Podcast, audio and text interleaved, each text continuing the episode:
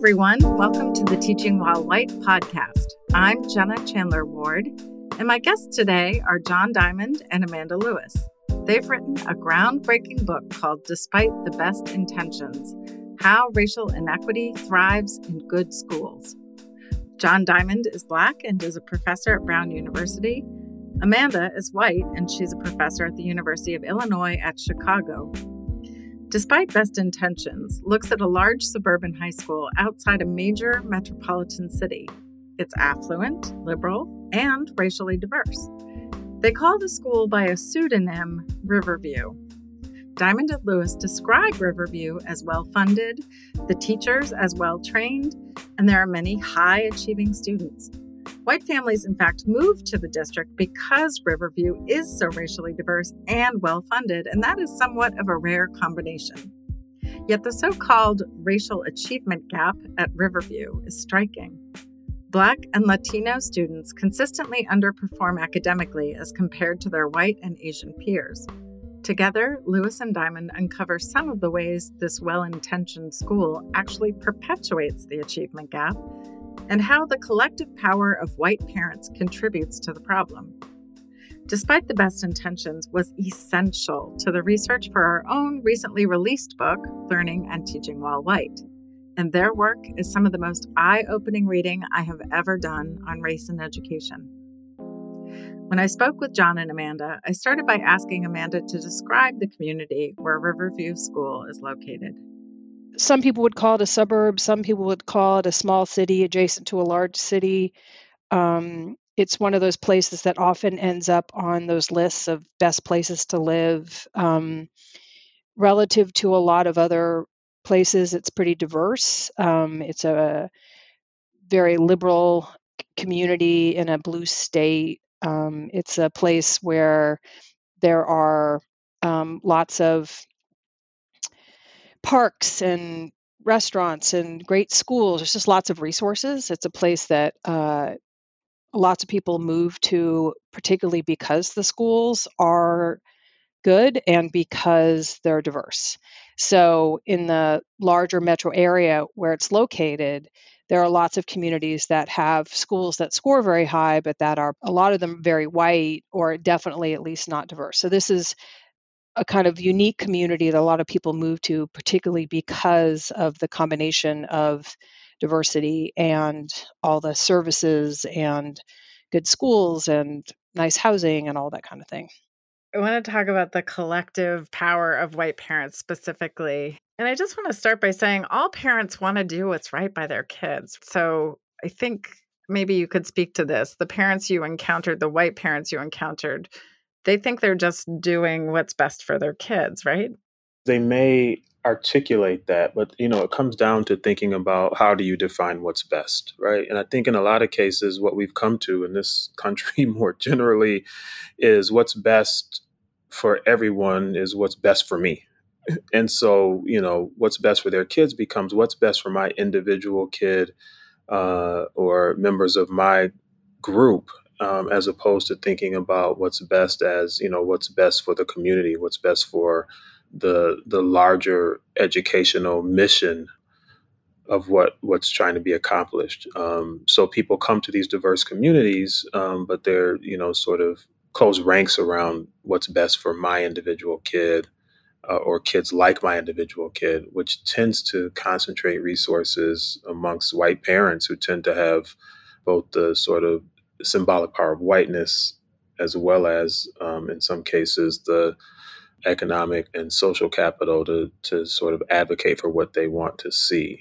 There's a quote in there where I think it was one of the teachers you interviewed talks about white parents prepare as if they are preparing for battle, that they're planning and optimizing for their children in kindergarten about how they're going to have the best outcomes in terms of college admittance, I, I assume, and extracurriculars and tutoring and all these things. And that just really struck a chord. Can you say more about what you saw around those kinds of preparing for battle? Yeah, I think it's this way in which parents construct their job, sort of like John was saying, as being optimizing their kids' experience at every moment. So jockeying for the best teacher that they heard about in the elementary school or making sure that their kid is in, as we wrote about a lot in there, the best classes in the high school. And that's one of the things that was really interesting about talking to parents is they could both be simultaneously a little reflective about their constant um, intervention to help their kid get the best of whatever, and at the same time, really disengaged from the consequences of their engagement. They never asked themselves like what's best for everybody. There was there was a really disjuncture between their sense of commitment to a kind of larger community that they had moved for right? That was one of the things that we really struck us in the interviews with white parents is they had moved to the community explicitly because it was diverse and um, but were regularly willing to trade off a truly diverse experience for their kids for an advantaged one. So they you know proximate diversity was okay. It seemed like it was enough you know they could they could see that there were kids of color around. They didn't necessarily care if their kids had any friends that were um, of other races or where they were actually in class with them because that wasn't in the end the thing that turned out to be most important to them. This whole thing about wanting to be in a diverse community as amanda was talking i was thinking about they want to they want to control the nature of that diversity in the community and in a lot of ways, they also actively resist any effort to create a real integrated community, right? So they're not only working for their own individual kid, but they act collectively to resist changes that might make opportunity expand beyond their individual kid or, or, or, the small group of folks who sort of they see as as their uh, as folks who look like them. So that was the other piece of this coming to a community, but really working hard to control who lives where in the community, who gets access to what in the community, and working hard to make policy change difficult was another characteristic of, of white parents in, in, in, in Riverview. I want to get to that policy and the active resistance, but I was just thinking I was speaking to a white man who was part of a white anti racist group for parents that I was running. And he said to me, Yeah, we moved to Cambridge because it's such a diverse community. Um, but my daughter doesn't have a single Black friend. And I, granted, she's in all the honors classes, but there must be other places for her to interact with kids of color, like in the cafeteria or in study hall, I don't know, somewhere, as if eh, with that total disconnect, right? It's like, I moved here for this community, but I'm not but my kid's going to be in all honors and of course it makes sense that all my kids honors classes are all white. It's kind of mind-boggling. Yeah. And it's one of those things that we dug in a lot on trying to understand what was the narrative that they had to explain this right? So what does it mean to move into a diverse community and then notice because that's one of the things we really were curious about. Do they know how segregated the school is internally? And sure enough they really did. And then the question was well how do they make sense of that? Do they understand it as being an issue of racial equity? And um, for the most part, they had a widely available set of racial stereotypes, racial mythology that they would just fall back on. And, you know, sometimes it felt like, well, I really can't worry about that too much. But a lot of it really was them either assuming that most of the black and or latino families were low income and just didn't value education in the same way they did or you know they just they just had some easy answers that helped explain it away in a way that made it not their responsibility at all um, and not something that they were necessarily going to worry about. But that was always juxtaposed with you know there's that kind of subtle passive part of it but then the part John was just talking about, where it ended up not being so passive when there was talk about changing the rules or changing the structures that then then it got really activated in a different kind of way so that folks at the school just named these same families all the time as being the reason why change was hard. And embedded in all those stereotypes right is that white students are inherently smarter smarter, more invested, all that work that they were doing to intervene all the time. Maybe maybe some parents just weren't interested in doing that, maybe didn't align. You know, there's a lot of kind of old-fashioned racial stereotypes that have got kind of modestly updated so they they function as kind of cultural stereotypes now so it's not so much maybe inherently but maybe it's just about kind of cultural values that sort of thing that sort of end in the same place which is the people who are um, not thriving here are not thriving because of something that's their own fault. There's a quote in the book that um, stopped me in my tracks. It says, Yet these parents are not just passive recipients of an unjust system. According to many staff members, white parents have actively opposed and even undermined attempts to rethink the current tracking structure, and they continue to campaign against such change it just really hit me that passive recipients of an unjust system.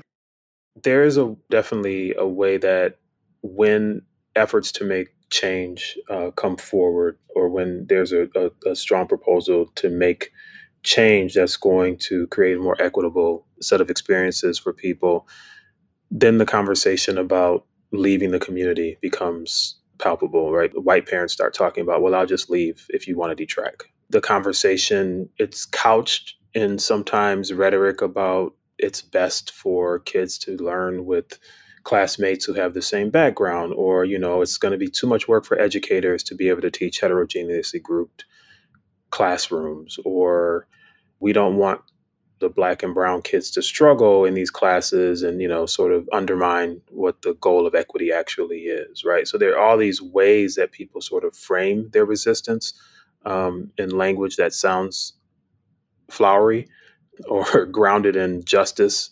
Um, but the reality is, it tends to be an effort to sort of monopolize resources, to what we talk about in terms of opportunity hoarding, uh, to sort of hoard educational opportunities, um, and to slow down the pace of change to the extent that they're, you know, by the time the change actually happens, it's taken four or five years, and their child is off in college somewhere right? And so, yeah, we found that it really is um, the resistance and the expectation of resistance that makes change really hard.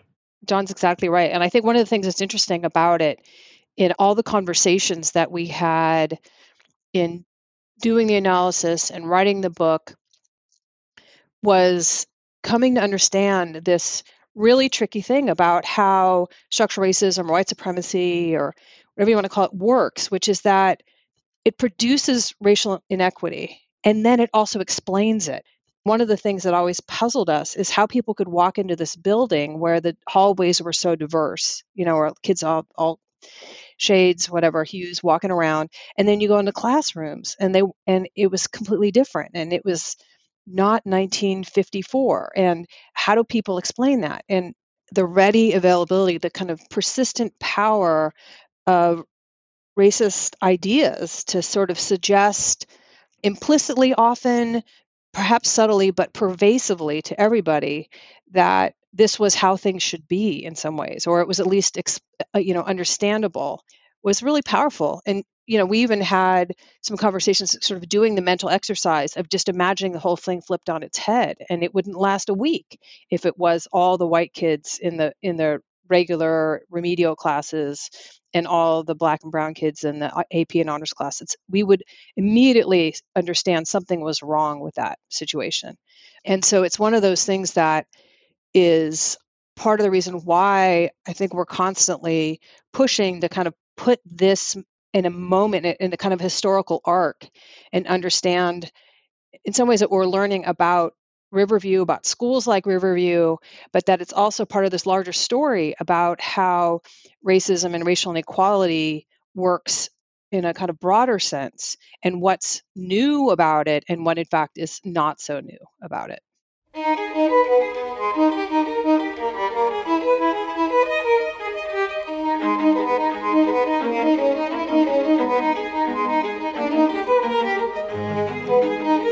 You know, if you think about it, that that whiteness becomes so powerful that the expectation uh, that whites will be the intellectually dominant group in in communities, um, you know, it becomes normalized.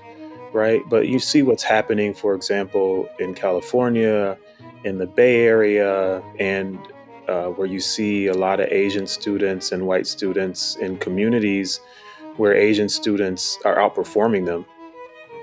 Then it becomes, and Tomas Jimenez and others, Pavan Dhingra and others talk about this, that, you know, then it becomes the Asian students are becoming, you know, sort of hyper vigilant about education, right? And the families are overdoing it and they're academic bullying the white kids because they're outperforming them, right? And there's something abnormal about Asian student achievement in those contexts because, of course, the white students are the norm. And so if anybody underperforms, it's because of cultural deficiency.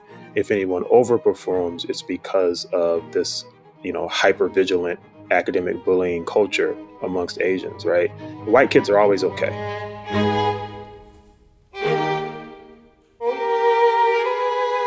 You know, and, and, you can see it in higher education. You can see it in the complaints about what's happening in the UC system. I mean, it's it's really um, whiteness rationalizes its own dominance or lack of dominance in, in multiple ways, depending on the groups.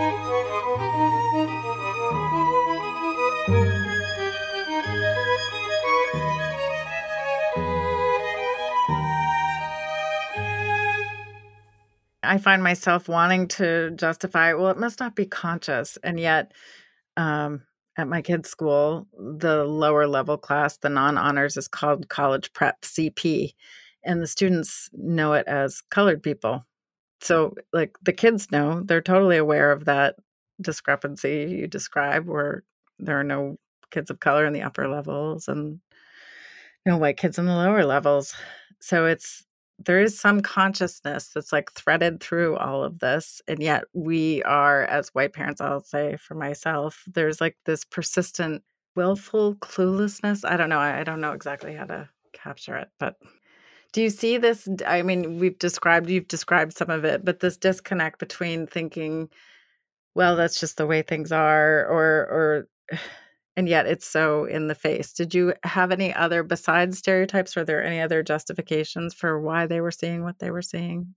And did you hear students describe it differently? I think what you've touched on is is really important. This the whole idea of racial ignorance that Charles Mills talks about that ignorance is not necessarily ignorance, that ignorance is a constructed stance that allows people to look at the racial reality and sort of excuse it in a willful way. Nobody, you know, with a, a functioning brain can look at the US and not see the racial injustice in pretty much every aspect of life in the US, from birth rates and maternal death to life expectancy to every moment of you know living to everything one, one wants to do from going to school to um, going to college to buying a home to going to the hospital to being uh, going to a restaurant to checking into a hotel. All those things are sort of racially unjust in practice from the minor things to the major things. And racial ignorance allows white people to to see these things and and construct a sort of willful ignorance and to construct ideologies to to to talk about it in ways that sort of rationalize it away.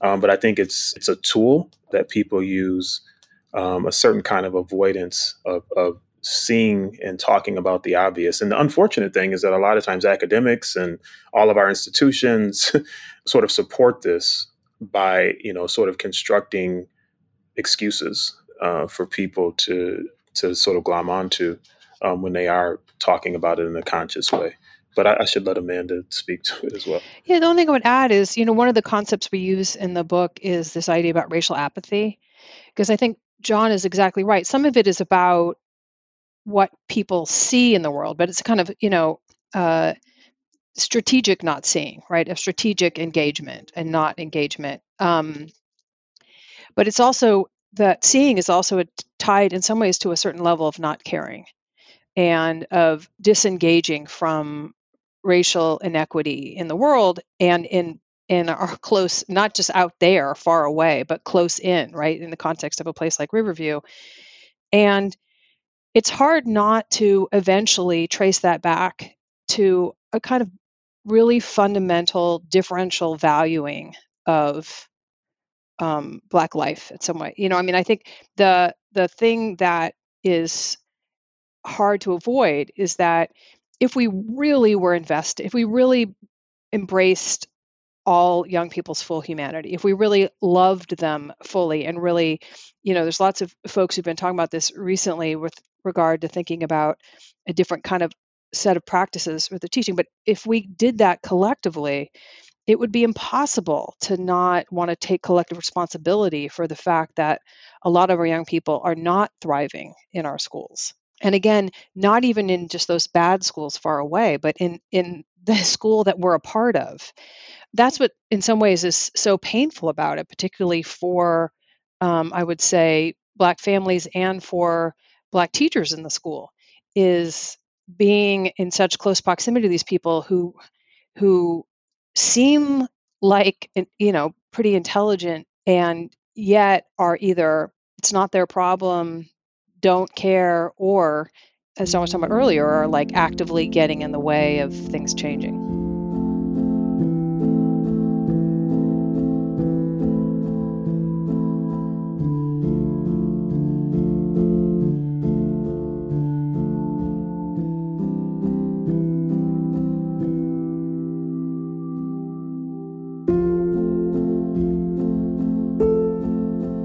So let's talk about parents, white parents, actively getting in the way. Tell me about some of the things you've encountered. One thing is that, you know, having conversations uh, with district leaders, the highest level, superintendents, and others, you know, one of the first things that uh, I would say is speaking with a new superintendent uh, in Riverview and having them say, and, and in Riverview and another district, having them say, well, when I came to the district, I could see the racial disparity, and I was, in, you know, in some ways, uh, that was my first priority was to deal with the racial disparity. But I couldn't say that directly when I first got there because I knew what kind of resistance I would get from the community if I put race in the first position in my strategic plan. I knew I would get resistance from white parents in the community and I would get resistance from white educators in the schools if I prioritized that. And so what I did was, and I'm speaking as as as superintendent, what I did was did things that I thought would have the impact that was positive and work toward racial justice, but didn't call it that. Right. So even getting race on the table in the first place becomes really challenging. Right. Even saying this district is about racial equity and racial justice is challenging. And that's challenging even before we get to the place where state legislatures are making it illegal to talk about these things, right? So the situation has gotten worse since the time we wrote this book in some states um, because of that sort of legislative effort. And the interesting piece of that is, and I, and I know I'm talking in a, in a, broader sense, not just about parents, but most white voters tend to vote for the Republican Party, which has used these racial politics to uh, sort of maintain white power in explicit ways. And we get back to the local context, we're still dealing with parents who are making decisions in the local context to resist getting race on the table and resist efforts to create more racial justice. We already talked about tracking and detracking and the resistance that comes to that. We see similar things around discipline policies where you know white parents see discipline to some extent as about protecting their white kids from black kids or latinx kids in in the school district or in the school context and there are many other ways that it becomes sort of this active and subtle uh, strategies of, of resistance. It was interesting when we first were finishing up the book. We gave a talk about um, some of the findings to a group of I don't know thirty some superintendents from districts all around the country, and um, all of them thought they were Riverview, and particularly around this pattern of of opportunity hoarding by white families, of the kind of strategic, constant resistance that they were dealing with to try to um, do equity focused work in their districts and the patterns are similar like we've since the book has come out worked with lots of different um, school districts, and the same kind of things come up. There's threats to leave the district. There's threats to have the superintendent fired. Um, one of the districts we spoke to where they'd been doing some work, the superintendent talked about five organized campaigns to have them fired since they'd started doing this work. There's all the work about distraction and slowdown. As one of the administrators we spoke to they had talked about doing some really basic stuff about just kind of raising the floor, about increasing expectations across the board in some of the classes. And she'd had hundreds of meetings with different parents over the year. You know, so just taking up so much space that it's hard for people to move the agenda along because they're spending so much time dealing um, with resistance.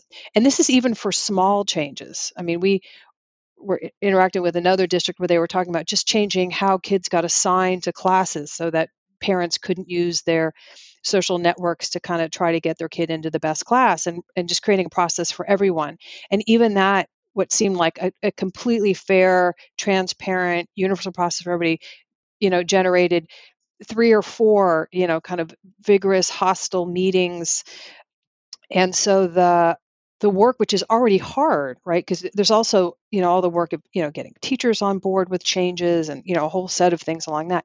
All of that work gets really stopped in its tracks. Yeah and it's interesting too that you know it's not just people from outside the school. Another district that i've worked with um, to sort of restructure and create more diversity in the administrative ranks in the school um, as well as in the teaching ranks you know, as soon as they started hiring uh, more Black and Latinx teachers, then there was a you know sort of a growing concern about the quality of principals they were hiring and the quality of teachers they were hiring.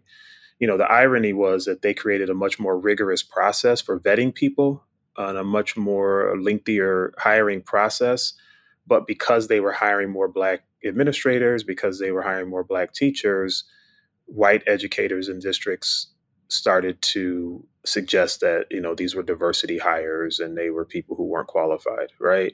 So it's not just parents and folks on the outside it's you know the power of you know whiteness and identification with whiteness and shaping how people uh, want to control even the teaching and administrative ranks.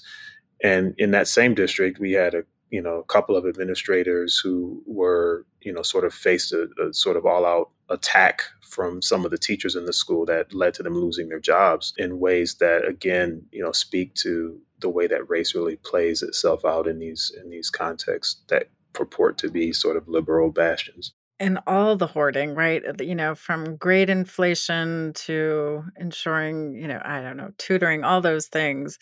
But but one that really stood out to me is in schools where there are bridge programs, and this happened at my kid's school, um, bridge programs that are meant to ensure that there are more black and brown kids in an honors class. I mean, that's what we found at Riverview that some of these programs had been created were now full of white students. It's actually one of these interesting findings. We actually looked at some of the research from public health programs where similar patterns were found, where initiatives that were intended to close um, gaps in outcomes, in the end, everybody benefited somewhat, but the gaps actually had gotten bigger over time because because white folks had figured out how to benefit more.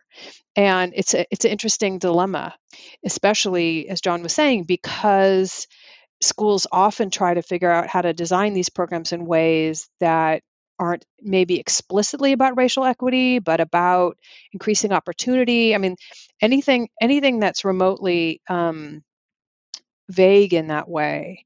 You know you have these very activated parents who are constantly looking for ways to give their kid a, a leg up and um, they will sign up early they will get the information into the social networks quickly and you know so these programs don't end up always having their intended effects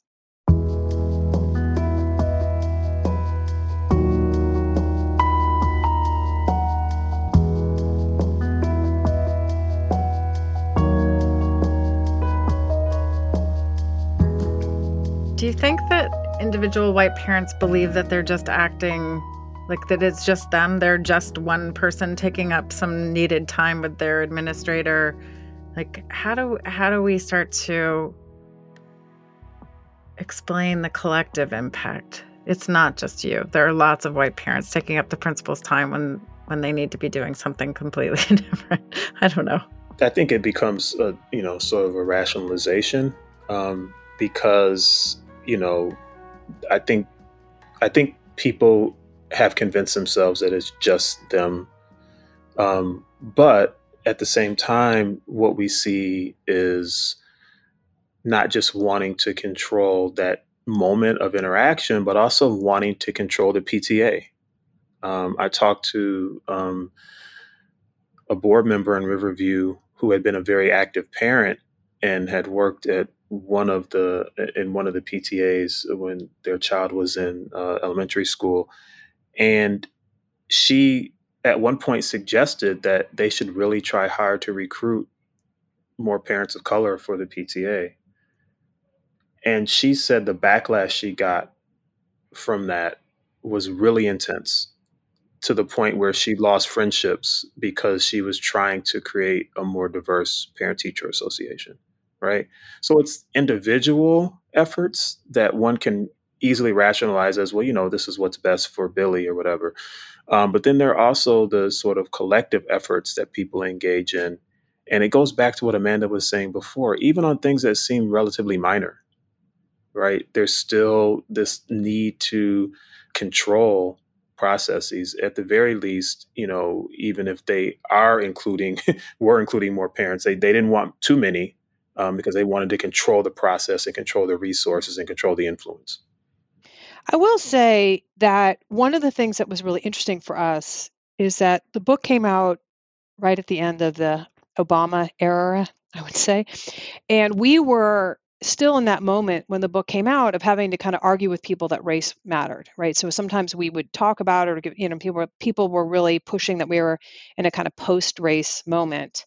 And after four years of um, whoozy whatsy you know one of the things that happened was that i will say not everybody right but that there was a somewhat of a kind of reframing of some of these parents again, not exactly the same parents, but we saw new organizing on the behalf of white parents in communities like, like Riverview, kind of pushing back against opportunity hoarding by their peers, joining with other families, families of colors in the district to support racial equity work in the district, and folks who I think thought, well, things are pretty good right now and had been pretty apathetic, realizing, oh man, if we need to do some work here. So again, I think there has been a sort of ironic benefit to the growth of really a kind of old fashioned and explicit kind of racism in the country. In that, I think folks who felt pretty comfortable and felt like this wasn't really their business and it wasn't really their job, and, you know, that just moving to a place like Riverview was already enough of their, you know, kind of beneficence or whatever. Some of those folks realized that that actually was a pretty silly position to take and that they were being complicit. I think there's also been important writing by folks like Nikole Hannah-Jones, who said very explicitly in some of the writing she did in the New York Times that got a lot of attention, like, you know, that that white families who were doing this kind of work were complicit and and um, I think there's been a kind of somewhat of a shift in folks beginning to acknowledge that in some places at some moments. Yeah, and I think you, I think you're really right, Amanda. And I, you know, I, I think for all of the people who actively resist, for example, there are as many people or many people who who see themselves as um, actively working toward toward racial justice, and that that is in some ways pushes me to think a, a little bit more optimistically um, just because you know hundreds of people coming out in in communities to to read about what we found and despite the best intention and, and have gatherings and meetings about what can be done i you know was heartened by uh, a group of educators from wisconsin and community members from wisconsin across 30 33 districts in the state um, who came to book studies of despite the best intentions to um, think together about how they could could create a more racially just set of outcomes you know the the challenge is that those conversations don't always lead to the you know uh, the changes that we want to see. Um, but the fact that people are at least interested in having those conversations and see the work as needed. Um, and you know, again, I, I, should should state that you know the folks who were coming to these sessions were largely white folks in Wisconsin. Um, there, that, that, does give me some sense of of, of hope that um, you know they will join with the Black and Latinx and Asian parents who have been fighting this battle all along um, in ways that could create some possibilities for change.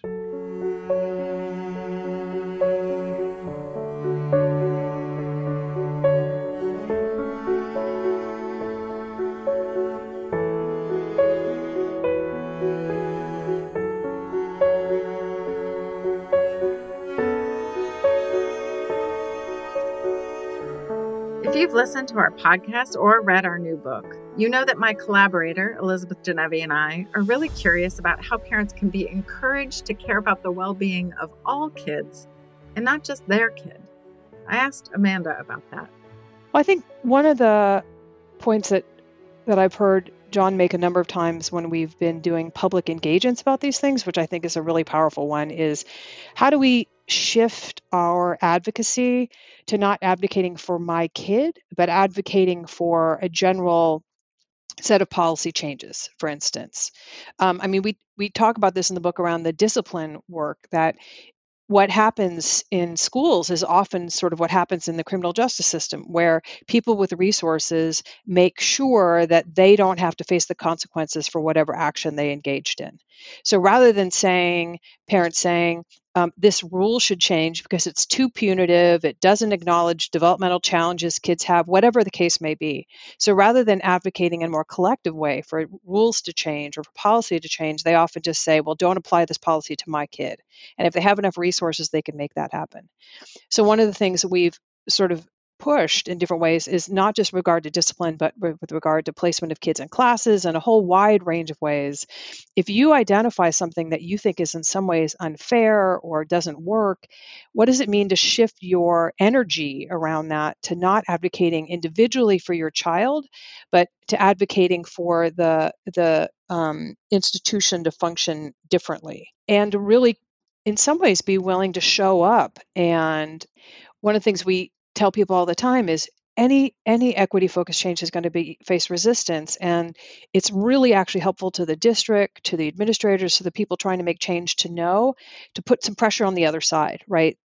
That we can't expect for hard things to happen without some sense that if it doesn't happen there you know there's going to be somebody to answer to. So sort of creating that organizing platform of we are the folks who think that what is most important is that this district serves all children and ask the kinds of questions connected to that to think much more in the in the kind of vein of of a collective and to think about what does it mean to advocate for everyone in that in that kind of sense. One of the things that happened to my son in a similar district was um, he came into the district and actually you know coming from cambridge where he attended a school that actually a school that a lot of white parents avoid, at least at the time I was there, but it had an outstanding program for um, kids on the on the autism spectrum, and we got to this new city, and he within the first week of school was a fourth grader and in the first week or third grader in the first week of school he came home saying why am i doing kindergarten work right? Because the teacher, the special ed teacher whose class he was spending some time in was just giving them board books to read and, you know, um, not challenging them at all. And, you know, part of my advocacy was I've got to get my son out of this classroom. But it was also about contacting the administration and the central administration, the superintendent, and saying, look, you need to do something about what's happening to kids who are being warehoused in this classroom where they're not learning anything right? And so the advocacy became more about uh, what became both what can I do for my son, but also what can I do to deal help deal with this with this issue of people not getting any kind of educational opportunity at all. And so that's, you know, definitely um, an important piece of how people need to be advocating and an orientation that is, you know, my kids should not be getting a, a special kind of treatment. My kids should be treated well, but other other kids should be as well. Yeah, I was going to say, is it that interest convergence, or is it mm, how do we start shifting to think mm, as a community instead of because a lot of times right white parents aren't going to encounter situations where they feel their child's not being treated fairly so how how do we shift from that mindset i wonder in the writing of the second edition of this book we ended up talking to um, not in any kind of systematic way but we ended up being in and around riverview and spending time with some different black parents and one of the things they talked about. It's one of the interesting ways, subtle ways that racism works these days is that you often don't know how your experience is different and, unless you have um, some accidental even almost or close proximity to somebody else whose you know experience is different and this included both a couple of parents who talked about finally having a teacher who saw their kid and advocated for their kid and um, suddenly we're like, oh, this is what white families are getting most of the time. This is this is what this looks like, right? And in the same way, I think you're raising an interesting issue about like how do you get white parents to begin to think about the to see the kind of privileged access, the kind of privileged experience their kids are having because you know it's it's it is sometimes hard to see how when privilege works. You don't see the absence of um, barriers. You don't recognize that your kid is your kid's positive experience is not is not happening for everyone, right? It's not a question of if racism is at work, but how. One of the privileges of being white is not having to ask that question. White people can continue to think that racism is about other people, about bad people doing bad things, not good folks like us. This privilege helps white people avoid looking at how we may be supporting a racist system despite our good intentions. So much about the idea about interest convergence has to do with how you construct your interests, right? And one of the things that's interesting for folks like us who have a kind of materialist understanding of race and racism is that part of you know people are acting in you know, we used to think when people are acting racist or having racist ideas that they were somehow being irrational, that they, you know, they were just uneducated somehow or didn't understand. And then, you know, this kind of way of framing things and is no, no people in fact are acting rationally. They're they're protecting their interests right? That that the way things are set up currently benefits them and so that's why they're advocating to protect it. But i think what has happened over the last 4 or 5 years is beginning is people beginning to think about like what kind of world do i want to live in right? And do i want to live in a world where where it continues to be true that race has such a large impact on people's ability to live safely in the world to to have their full potential realized all those kinds of things. And i think there there is a way in which we all have multiple identities and that um, that's what we were talking about earlier about i think a certain amount of level of engagement and activism we've seen on the part of families that we hadn't seen you know even 10 years ago has been about people starting to think about i don't i don't really want to live in a in a world where certain kinds of racial violence are just common and and accepted and that sort of thing. So i think there isn't a kind of appeal to a larger sense of a collective and a, a sense of justice that is really powerful. Bryan Stevenson talks about this all the time and i think in a way that i can't do nearly as as effectively but there is a way in which justice is better for all of us right that that it's uh, our full humanity is realized in a context in which things are operating in just ways our capacity to uh, show up for each other fully all those kinds of things and i think to the extent that people can get away from their um, immediate proximate interests um, it helps. I will say there's some institutional barriers to all this. When we another thing that happened when we were first talking about some of the findings from the book is talking about it in front of a this is when I was teaching at Emory University and the dean of the college was there and he said, you know, I think I feel implicated in this. And he wasn't saying in a defensive way, but he said, you know, we reward all this behavior on behalf of parents. You know, we we give extra points for um, grades. We, you know, all this kind of stuff that's going on that you're talking about that so clearly to me is uh, is replicating racial inequity is is we're rewarding it. And i and i said that's true. So you know so i think there you know there's there's i think both a kind of mindset and set of commitments that have change and then i think we all need to think about the institutions that we're a part of and how they are complicit in the kind of ongoingness of, of racial inequality.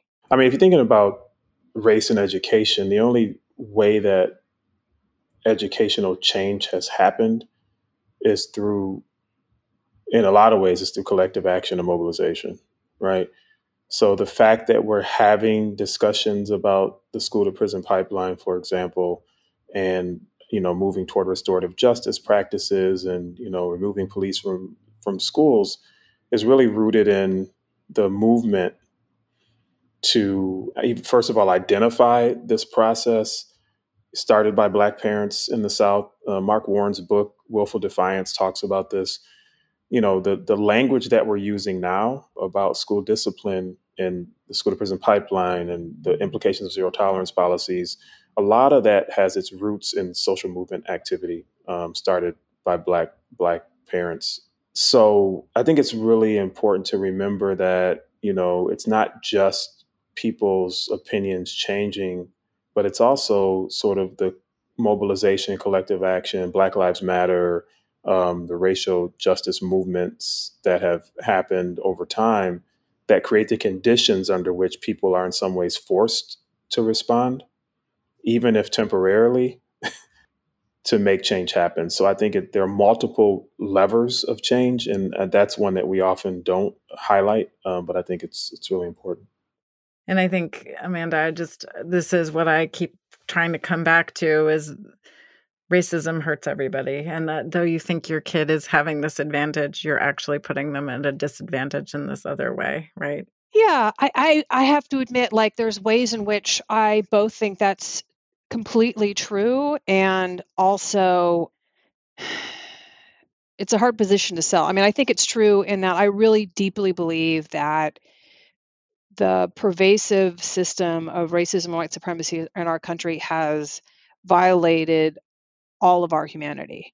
And I deeply believe that we have lost so much amazing potential um, in this country because we have essentially not only not committed to helping every kid realize their full ability you know in the world but also because we've done so much harm to people and I, I, I believe all of those things are true, and I you know I believe what Heather McGhee wrote about it. Or you know you can also think about like we don't have good healthcare systems in this country because of racism. Our commitments, our ability to have a strong safety net has been historically undermined because we weren't committed to taking care of everybody, and that is largely because of racism. Maybe maybe what I, I feel like we need to say is that you know racism really does harm everybody and we have to always put the second part of that sentence there and and is devastating for some.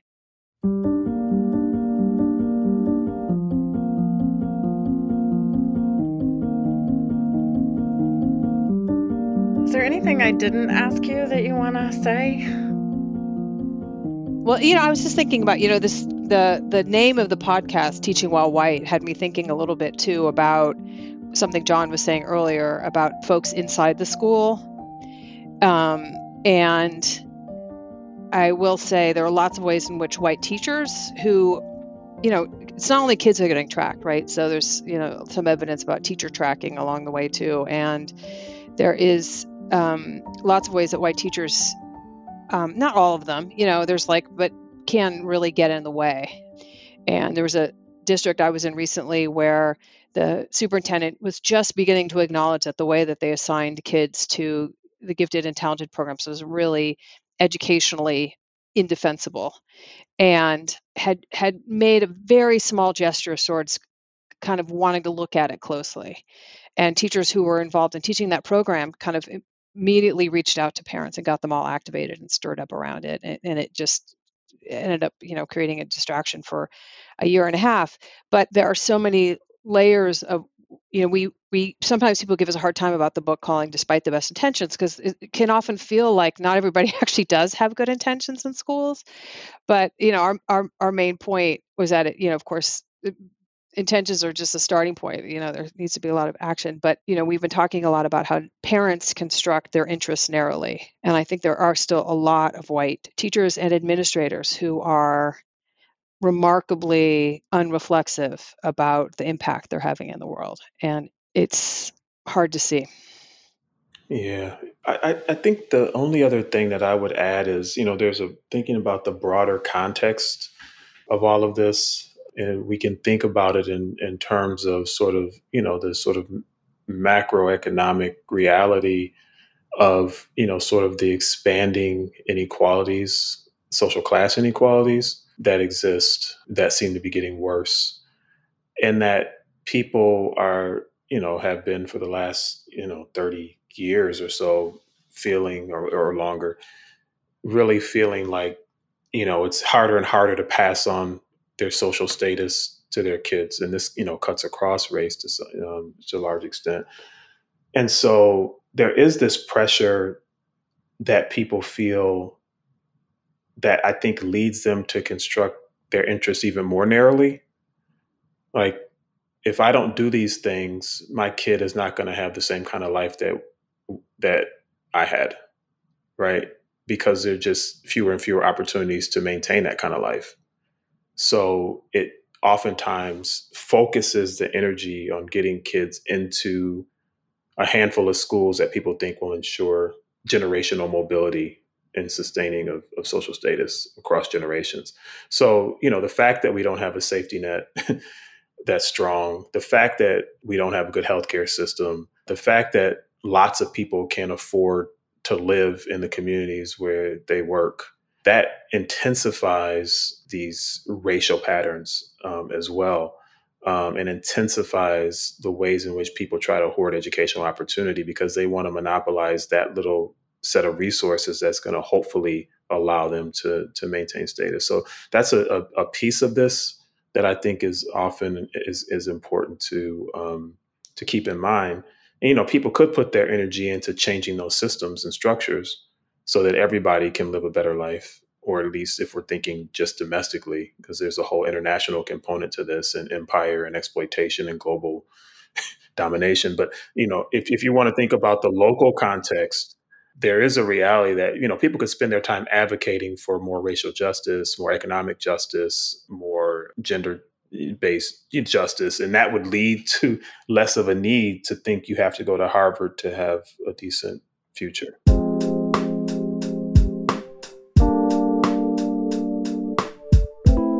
That was Amanda Lewis and John Diamond, authors of Despite the Best Intentions. A second edition of their book is coming out soon. John Diamond is a professor of sociology and education policy in the Department of Sociology and the Annenberg Institute for Social Reform at Brown University.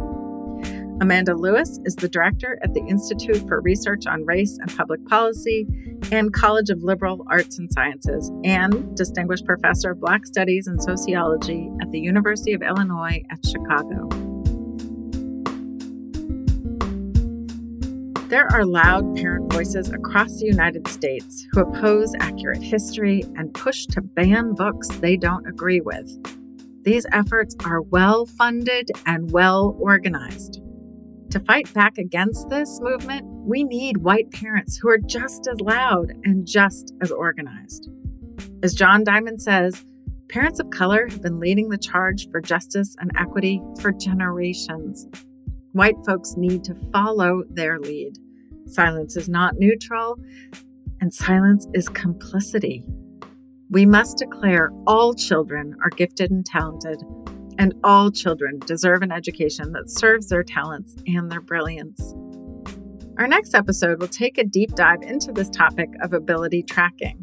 We'll hear from teachers and students who piloted a program to detrack their math program at their middle school. Today's episode was underwritten by the Eastern Education Resource Collaborative.